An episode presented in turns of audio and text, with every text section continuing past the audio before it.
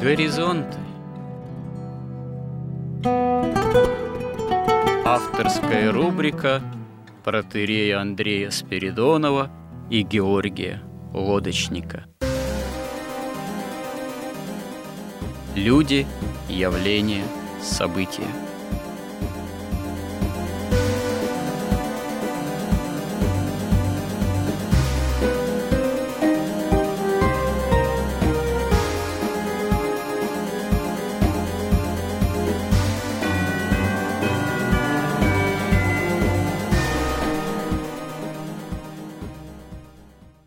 Добрый день, уважаемые радиослушатели! В эфире радио «Благовещение» и в нашей постоянной рубрике «Горизонты» я, протерей Андрей Спиридонов, и мой постоянный же добрый собеседник Георгий Лодочник. Продолжаем наши разговоры о смысле и осмысленности христианского бытия в современности, которая нас окружает, и в которой Господь призвал нас к этой земной жизни, чтобы, ну, очевидным образом, чтобы понять, что на самом деле с христианской точки зрения происходит, мы стараемся опираться на библейское миропонимание, на библейское именно понимание истории, как священная история, в которой, безусловно, действует промысел Божий, а мы призваны не только к тому, чтобы стараться с Божьей же помощью осуществлять нашу жизнь согласно евангельских заповедей, ну, по крайней мере, предпринимая такое усилие, постоянное усилие, имея в виду да, евангельские заповеди, но и стараясь понять, как действует Господь, в наше время, ну и не только в наше время, как я уже заметил, и в самой истории человеческого рода, что такое на самом деле правда Божия, как она выражается, и как мы ее действительно должны стараться понимать, и как нам, согласно правды Божией, действовать или поступать. Продолжим разговоры, начатые в предыдущих нескольких передачах – войне, с одной стороны, а с другой стороны о кресте Христовом. Ну, можно сказать, крест Христов и современная война, потому что без понимания именно, что есть крест Христов, мы не сможем понять, что такое правда Божия, промысел Божий в отношении к ну, любым событиям вокруг нас происходящим, а тем более к таким достаточно драматичным, по-своему и трагическим, и непростым, как современные военные действия на Украине, то есть на территории, которая изначально была, есть и, вероятнее всего, будем надеяться, будет же оставаться русской землей. К сожалению, за нее в наше время с обеих сторон льется русская кровь. Впрочем, это пролитие именно русской крови на этих землях происходит не впервые, и, увы, происходит не случайно. И в этом тоже есть свой промысел Божий, свое попущение Божие. Вот об этом в том числе наш разговор – но вот в последней передаче мы говорили и в собственном смысле о понимании, что есть крест Христов, и отметили, что вообще символика креста, она уходит корнями, ну, что называется, в глубокую древность, и что есть крест и определенная символика креста есть не только в христианстве, но и в других религиозных системах, но в нашей вере христианской, в Евангелии крест как таковой, крест человеческий становится спасительным, становится крестом Христовым. И один из главных императивов Евангелия, который привожим каждому человеку, это слова самого Господа нашего Иисуса Христа, что если кто идет за мной и не берет креста своего на себя, тот недостоин меня. То есть, ну, по словам же святых отцов, у каждого человека есть свой крест человеческий, крест человеческой жизни, крест в том числе страданий, крест невзгод, нестроений, болезней. И от него, в принципе, человеку в силу именно пораженности грехом, как следствием грехопадения еще прародителей наших Адама и Евы, от этого общего человеческого креста человеку ну, никуда не деться. Но спасительным во Христе он становится только по вере не просто по вере, а по взятии креста своего на себя. И даже, вот мы об этом уже говорили, повторюсь, и отчасти вернемся тоже к этой теме, на Голгофе мы видим три креста. Крест Христов и два креста разбойников, распятых э, рядом со Христом. Но один крест принадлежит разбойнику благоразумному, тому, который покаялся на кресте и исповедовал Господа Спасителем, за что ему Христос э, говорит, что ныне будешь со мною в раю. А другой разбойник, рядом же распятый, он, в отличие от благоразумного разбойника, совершает совершенно иной выбор. Он хулит Господа. Ну и следствием этого оказывается, по всей видимости, то, что несмотря на то, что он также претерпевает крестные страдания, вряд ли они его вводят вместе, как и разбойника благоразумного, в рай в Царство Небесное. И очевидно, что здесь осуществляется некий такой важнейший для вообще судьбы человека и человечества выбор, свобода выбора, остается на кресте, пред крестом, за самим человеком. Каждый может уподобиться разбойнику благоразумному и крестом же Христовым, и своим крестом человеческим, который преобразуется по вере в крест Христов, войти в жизнь вечную, в Царство Небесное. А может, не испытывая даже и крестные страдания, тем не менее выбор свой совершить э, совершенно иной, отринуть крест Христов. И тогда, что называется, такая человеческая участь, она по отношению к истине, к спасению, к благой вечности оказывается, ну, мягко говоря, проблематичной. Вот и поговорим, в частности, о том, благодаря чему, как осуществляется это выбор человека в тех или иных обстоятельствах. Условия ли это благоденствия, мира, стабильности, условия ли это войны, социальных потрясений, да, революции, гонений, все равно оказывается каждый человек перед выбором по отношению к истине, по отношению к Христу Христову.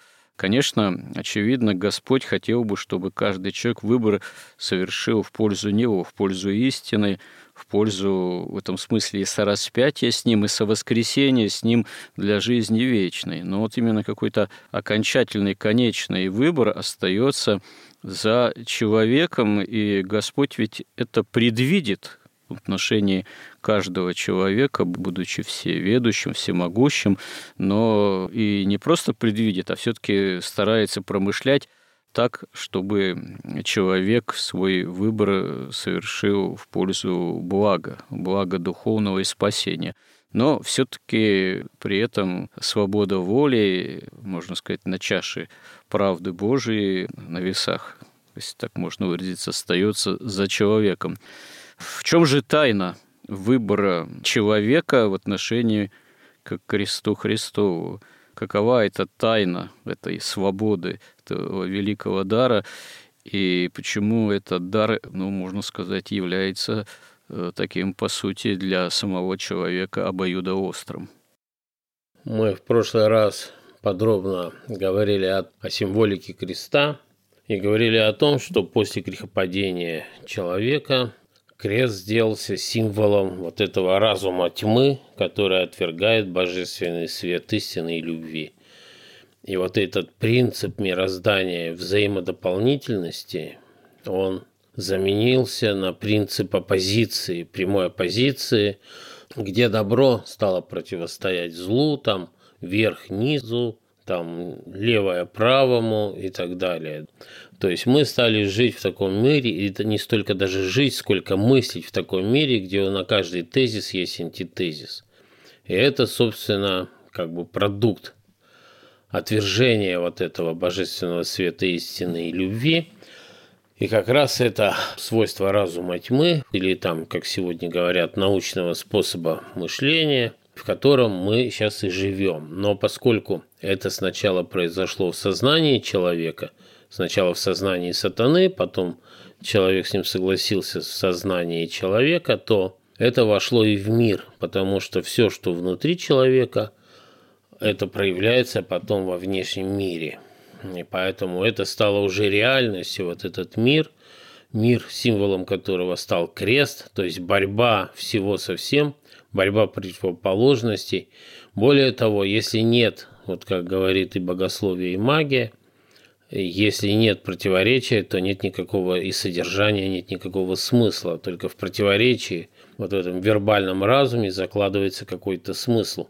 И он разрешается, открывается на другом уровне с помощью какого-то синтеза, на другом более высоком уровне сознания.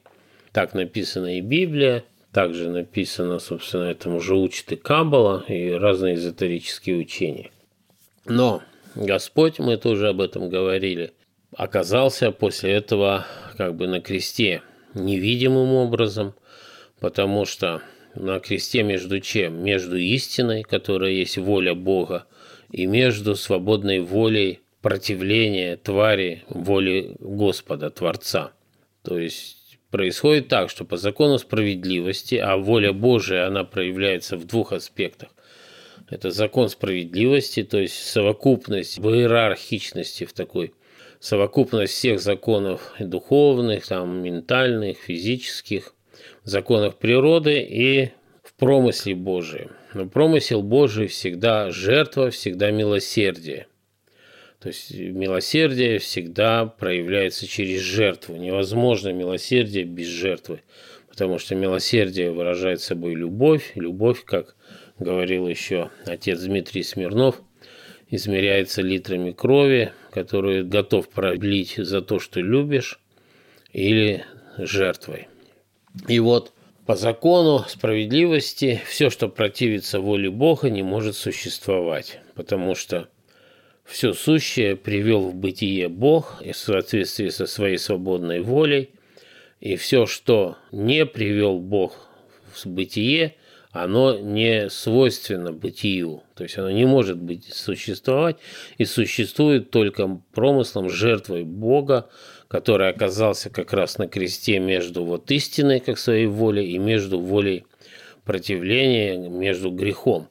И то, что мы все живы, то, что на земле существует, вообще в мироздании существуют грешники, и они грешат и при этом все равно продолжают жить, это делается только за счет вот этой крестной жертвы Господа Иисуса Христа, которая с тех времен и сейчас она осуществляется невидимо, но во время воплощения Христа, его распятия и воскресения была осуществлена видимым совершенно образом, и в это время как раз закон милосердия и совершенная любовь, она была как бы явлена во всей своей силе, и любовь Бога к человеку, и любовь человека к Богу, потому что одновременно при распятии Христа, а почему он был вынужден распяться? Потому что законы вот этого мира, законы плоти уже противоречат законам Духа. Это тоже этот же самый крест. И Господь всходит на этот крест видимым образом, принося себя в жертву человеку, чтобы его спасти. А Бог, который человек, он приносит себя в жертву истине, то есть в жертву воли Божией. Вот тут вопрос, кстати говоря, догматический, богословский, э, который ну, святые отцы, можно сказать, рассматривали отдельно, и даже разные суждения можно у святых отцов найти. А кому приносится жертва Христова? Вот вы сказали, что фактически Христос приносит жертву человеку, по сути. Ну, как Бог, он приносит жертву человеку, да. А кто такой человек, чтобы ему жертву приносить? Он же сам человек-то, если даже и Бог с маленькой буквы, то Бог по благодати. Мне кажется, у святых отцов наиболее такая конечная установившаяся точка зрения, что жертва приносится всей Пресвятой Троице. И приносящий, и приносимый, и приемлый, и раздаваемый. Человек тут только сам по себе отчасти. Он эту человек жертву нельзя сказать, что принимает. Она ради человека приносится, ради спасения человека. Но, наверное, все-таки мне по моему, так сказать, скудоумию, но все-таки думается, что это не совсем точная фраза, что жертва приносится человеку. Ну, с точки зрения такой богословской, общепринятой, святоотеческой. Но тогда получается, что Господь как бы приносит жертву самому себе, не самому себе, как э, Богу Слову. Он приносит жертву всей Пресвятой Троице, в первую очередь Богу Отцу получается. Что. Но поскольку в Троице все три лица едины, Бог Отец, Бог Сын, Бог Дух Святой, и это промыслительное действие, оно, ну, в общем, получается, что осуществляется как принесение жертвы Богом Сыном всей Пресвятой Троицы. Ну вот здесь мне как бы нравится, и я опираюсь, собственно, на рассуждение Алексея Осипова, который говорит, что ну зачем Богу вообще жертва? И да еще сам Бог как бы приносит себя в жертву. То есть он приносит жертву, наоборот, себя, как Бог приносит жертву тем, вот всем, кто творит грех потому что иначе они не могли бы существовать, не мог бы существовать просто мир. Как только кто-то согрешил, он сразу переходил бы в небытие в этом смысле. И тогда бы получалось, что никакая свобода воли невозможна. Свобода воли возможна была бы только до первого, так сказать, согрешения. Но для того, чтобы все-таки привести все мироздание по крайней мере, через человека обожить все мироздание, для этого нужно, чтобы человек сознательно пришел к божественной любви. И для этого нужна свобода. И для этого ему, поскольку он пал, и он, Господь и знал, что он пойдет, и сразу был согласен на эту жертву, то есть он как бы все время жертвует своей энергией божественной, своей даже волей, потому что он терпит противление своей собственной воли. В этом, собственно, и заключается жертва. Может быть, не точно сказано, что это жертва человеку, потому что человек тоже не хочет никакой жертвы. Можно сказать, что это жертва ну, истине, да, как воле Божией.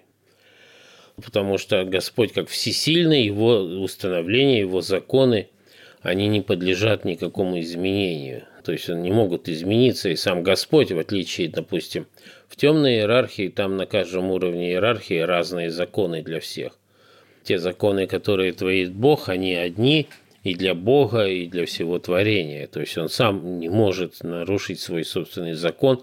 Собственно, и в этом заключается его всесилие, потому что он издал закон, и все. Он не изменен и не приложен.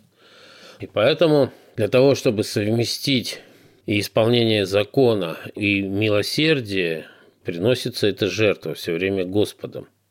Потому что, собственно, если мы вернемся там к рассуждениям апостола же Павла или даже Моисея, там и вообще в пророке, что Господу не нужна никакая жертва, ему и так все принадлежит.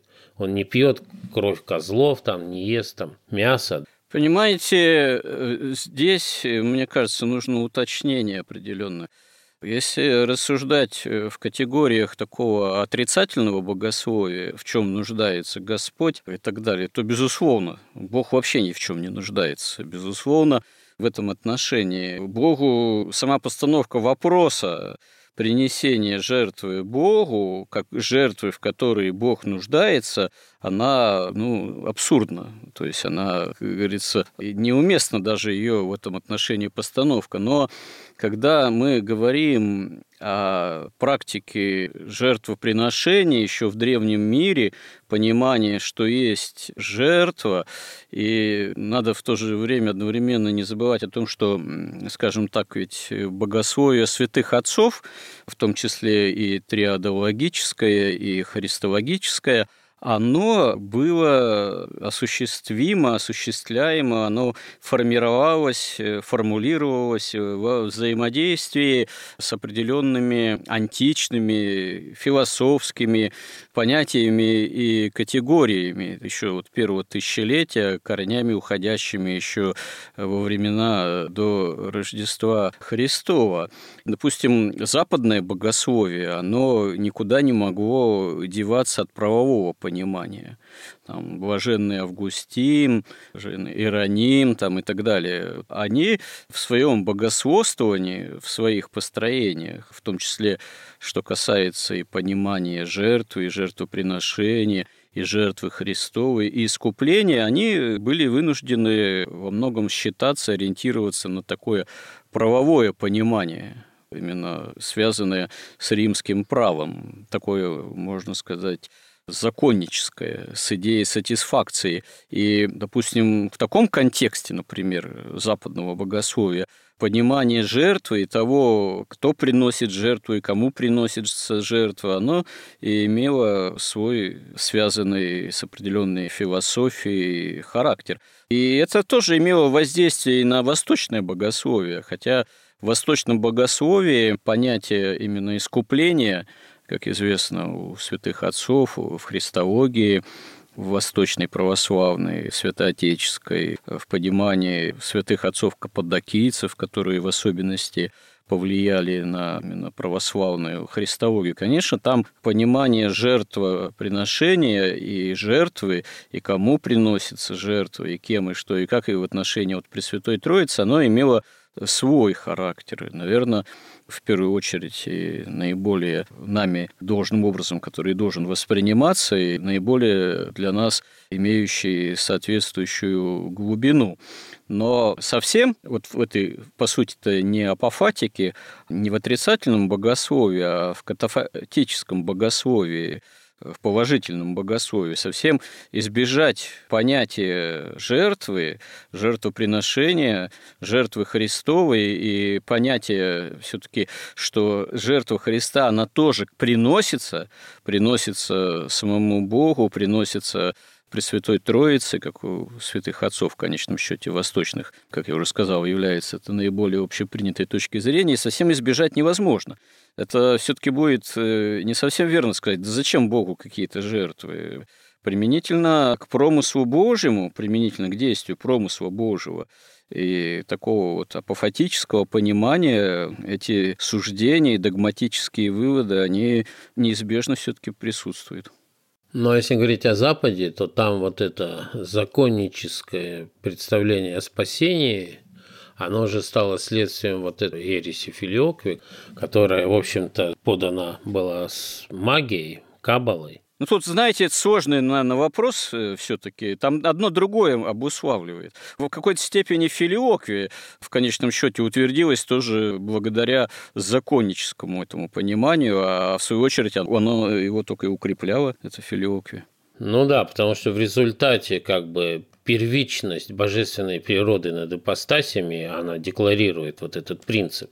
Ну да. И когда первична природа, то Вакабала, она вообще объявляет, что вот имеет дело только с божественными энергиями, божественной природой, и эта божественная энергия не отличаются, скажем, там от силы притяжения, от любой другой энергии, просто они выше и определяют все остальные. Поэтому точно так же, как взвешивают на гирьки там какой-то, где гирек больше, также можно взвешивать и добрые и злые дела – то есть это в прямом смысле как бы ересь.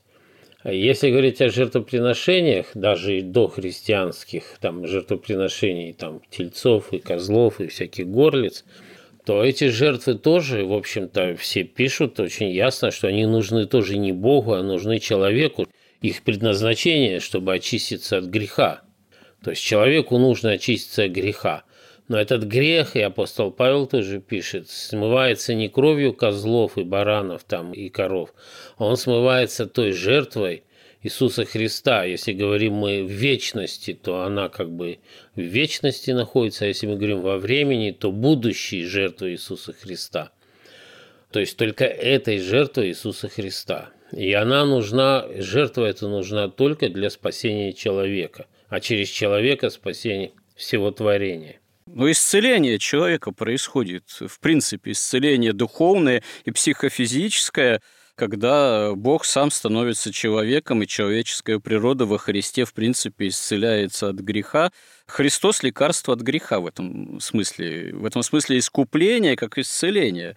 Наиболее ну, истинное понимание спасения как жертвы Христовой. А до Голгофы, до воскресения Христа, до его вознесения и сошествие Святого Духа на апостолов, на самом деле грех-то ведь не исцелялся. Это все благочестие ветхозаветное, все жертвоприношения ветхозаветные, окропление кровью животных и так далее. Это все как бы прообраз только грядущего исцеления, полноты, исцеления от греха в крови Христовой, кровью Христовой. А по сути Ветхий Завет и закон, и вся ритуалистика, и храм Соломонов, они были, по большому счету-то, бессильны исцелить вполне человека от греха, соделать его новой тварью. Новой тварью человек соделается только во Христе, и благодаря кресту Христову. Ну да, все праведники ветхозаветные, они, несмотря ни на что, отправлялись все равно в ад, потому что еще не было Царствия Небесного, и вот их те заслуги, в том числе и те жертвы, которые они приносили, они потом стали основанием для того, чтобы Христос их, после того, как воскрес и создал Царствие Небесное и новую человеческую природу, чтобы он вывел их в это Царствие Небесное. Дело в том, что в жертвоприношении еще что очень важно, опять же оно нужно человеку. Важно, что здесь нечто видимое – нечто материальное приносится в жертву невидимому и духовному. То есть это как бы проявление веры человека, да? Это проявление его любви к истине, к воле Бога, к Богу. И это тоже важно для человека, потому что одно дело говорить, что я люблю там, но ничего не делать, да? другое дело что-то делать, чем-то жертвовать.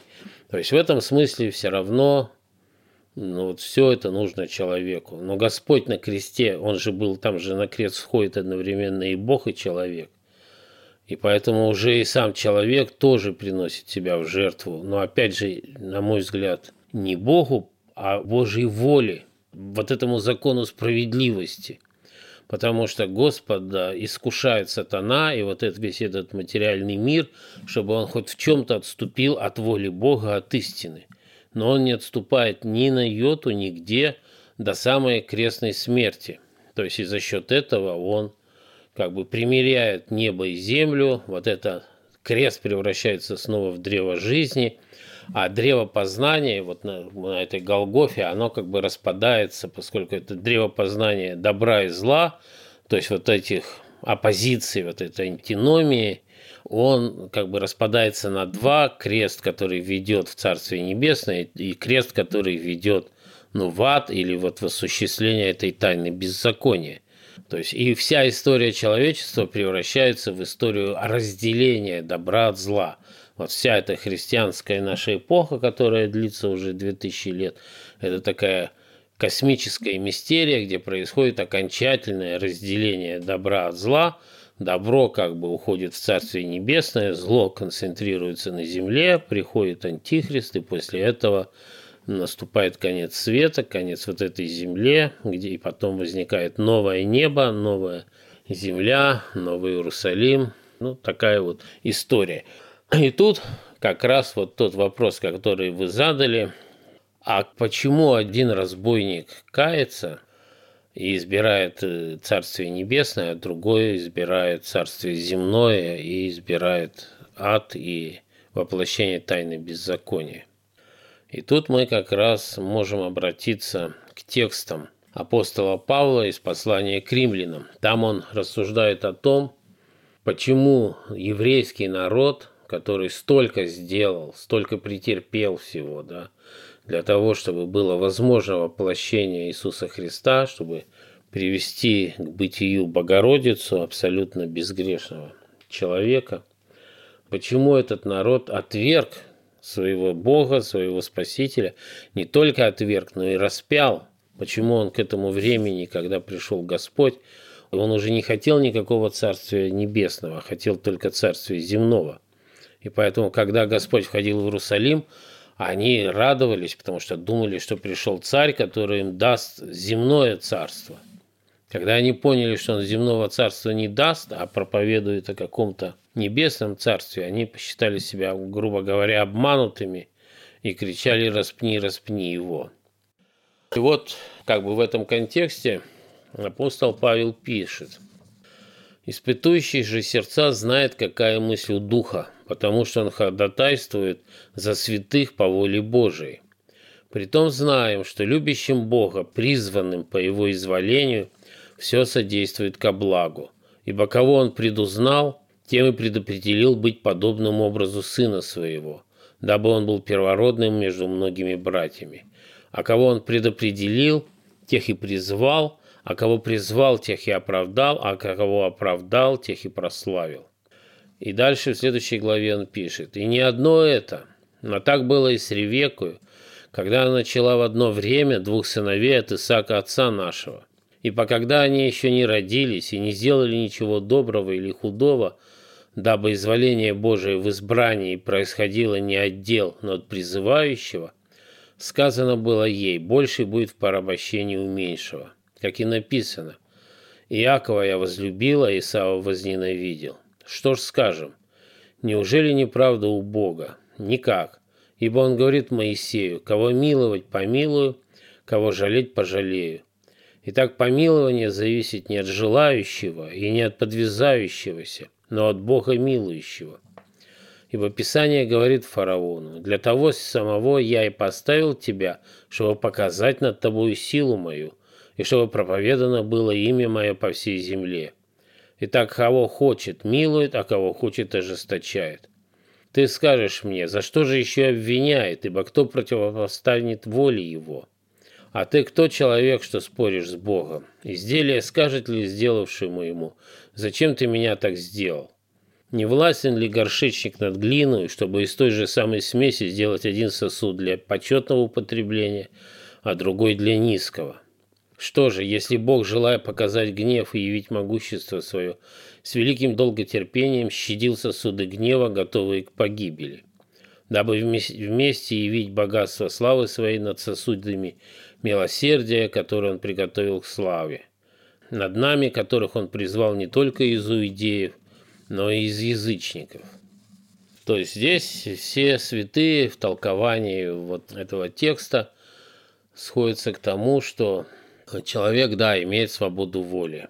Он имеет свободу воли, но при этом, вот как интересно пишет блаженный Августин, нет верующего, который бы не был призван.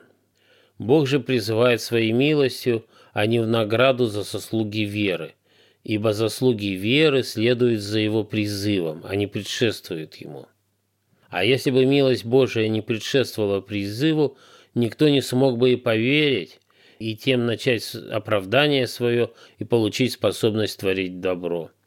Итак, милость предшествует любой заслуге. Вот и Христос умер за грешников. Меньший брат Иаков получил обетование не из-за каких-то своих заслуг, чем больше Исав служил ему. И дальше вот он там пишет, «Ибо многие не приходят, хотя они и званы, но никто не приходит, не будучи зван». И апостол Павел пишет, Ибо кого он предузнал, тем и предопределил быть подобным образу сына своего. То есть это очень, на самом деле, конечно, сложный вопрос, и в полноте своей я думаю, что он вообще, так сказать, непостижим для человека. Поэтому апостол Павел и пишет, а кто ты человек, что споришь с Богом? То есть человек имеет свободную волю. И сущность этой свободной воли, собственно, сводится к тому, принять верой божественный свет истинной любви или отвергнуть его и опираться на свой собственный разум тьму, считая, что его собственный разум и излучает свет познания, да.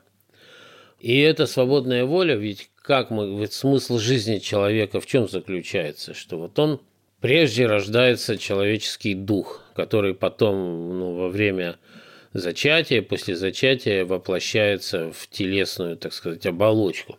Вот этот вот дух, человеческая индивидуальность, и свобода воли, и подлинный разум, она находится в духе. И в этом смысле вот эта индивидуальность, как она проявляется? Она проявляется только путем выбора, который он делает каждый раз, имея свободу воли по какому-то критерию. А критериев, собственно, как раз вот этих только один. Это свет или тьма, это вера или неверие, это истина, то есть как Божья воля, или это своя собственная выгода. И вот он в каждой ситуации жизненной делает этот выбор. И когда он делает выбор за выбором, каждый выбор воплощается и в мироздании через его, потому что как человек он связывает небо и землю, и все, что воплощается, воплощается через человека. И одновременно вся эта история выборов, она воплощается в сердце человеческом. И вот это человеческое сердце, она как бы раскрытая, та духовная индивидуальность, которая в духе, а дух ведь не составной, он ничего не состоит, не имеет размерности, она через свободу воли раскрывается в его сердце. Собственно, он становится таким, к чему приводит его вот эта история, так сказать, раскрытия этой духовной индивидуальности, как последовательность его свободного выбора во время жизни. Ну, плюс начальные условия, которые определяются достижением и падением его предков, и в том числе его падшей природы. И вообще все мироздание есть именно раскрытие духа, содержание духа, но уже, так сказать, содержание творческого божественного духа, содержание логоса, вот этой идеи творения божественной. Она раскрывается в этом мироздании.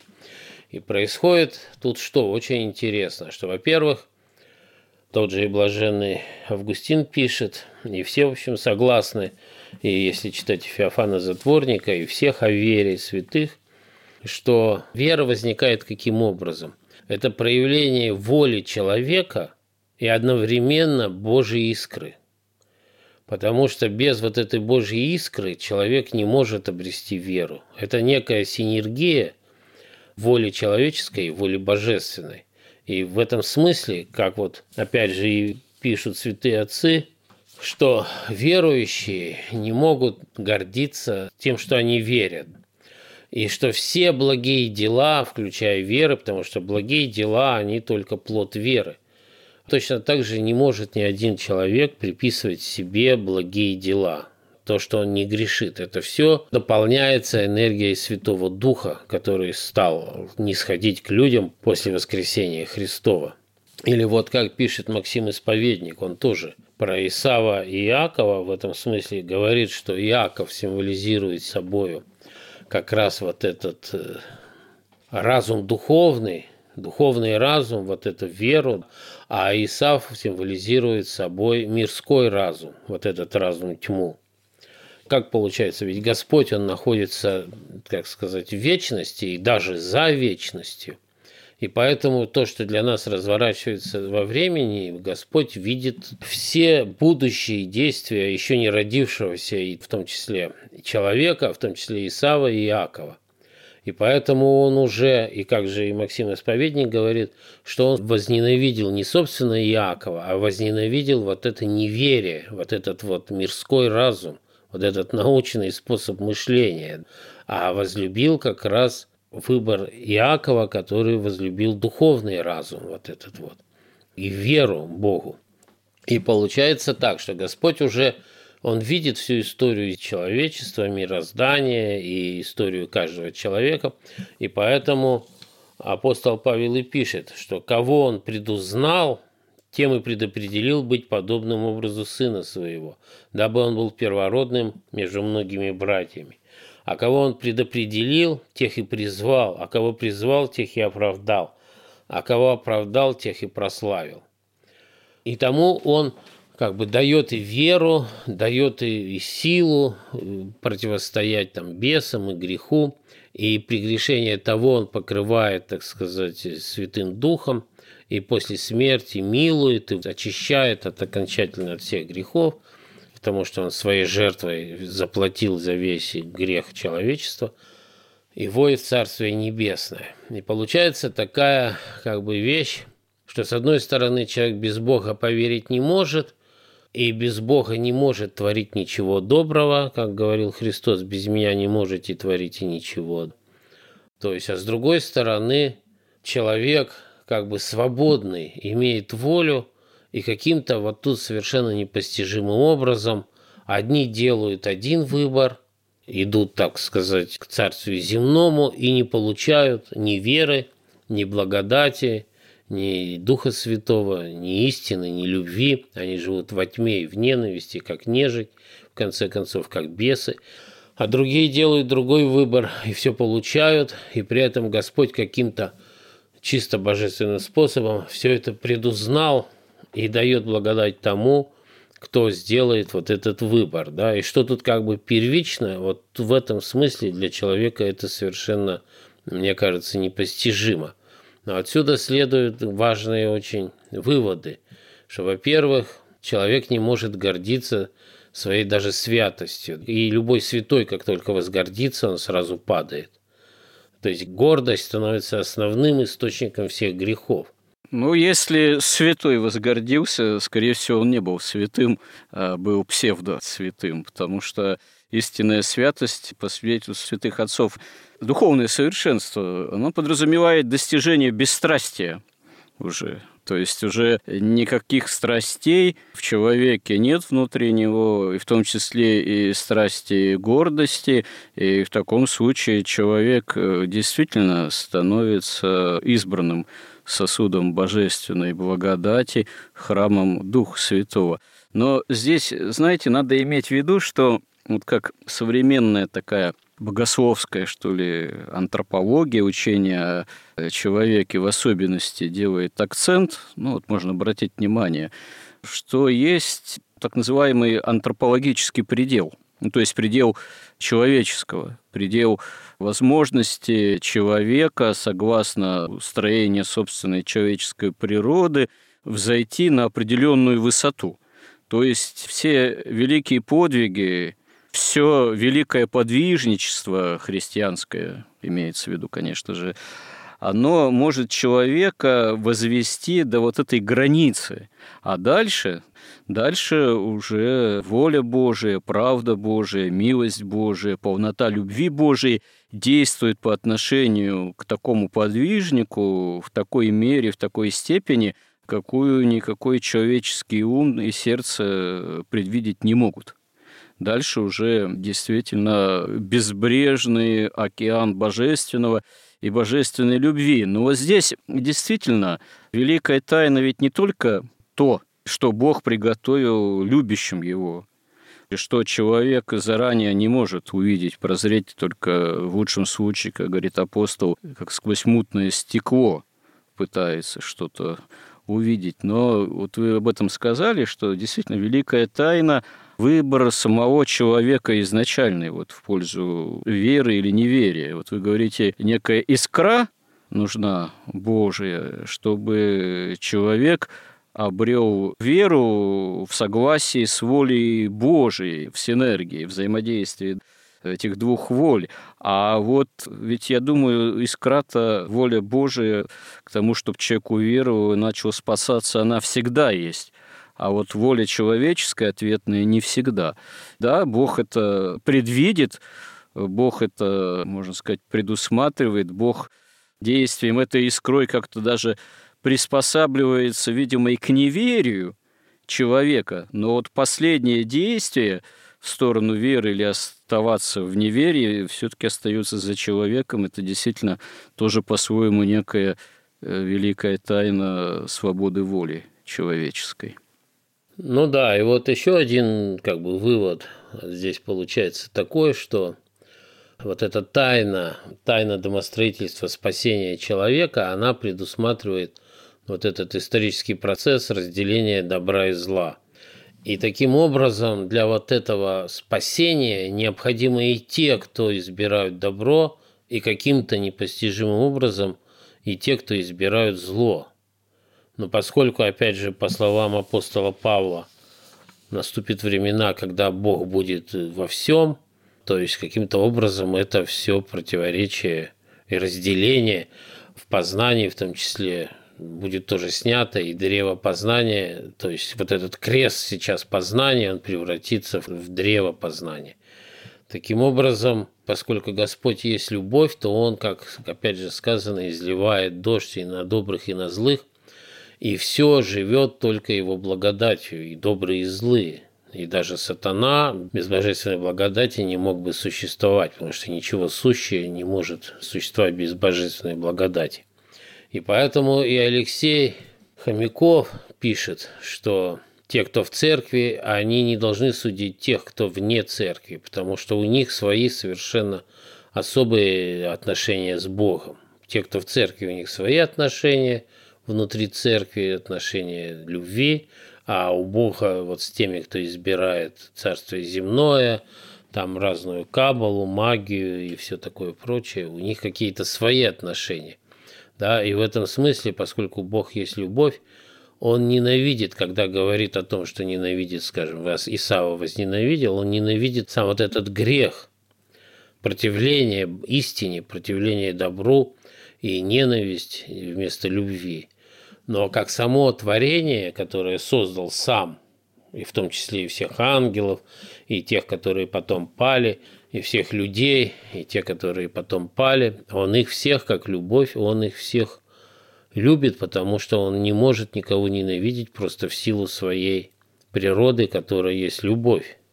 Как, например, писал и апостол Иоанн, и мы познали любовь, которую имеет к нам Бог, и уверовали в нее. Бог есть любовь, и пребывающий в любви пребывает в Боге, и Бог в нем – то есть любовь – это, собственно, существо, сущность, как бы основная сущность Бога.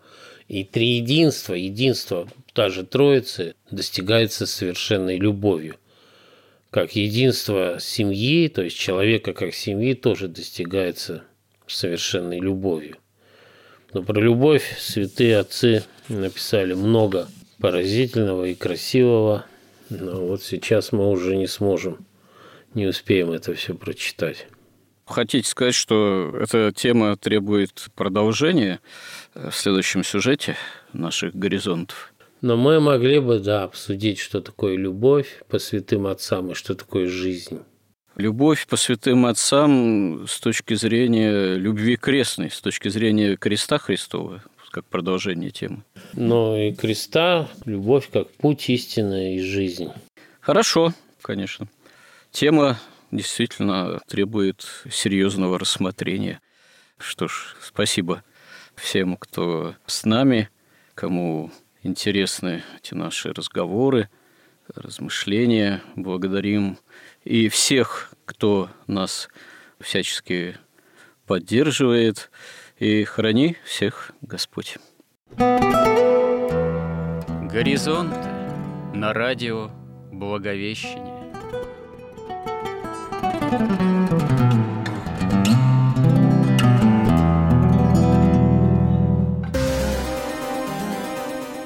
Разговор вели протерей Андрей Спиридонов и Георгий Лодочник –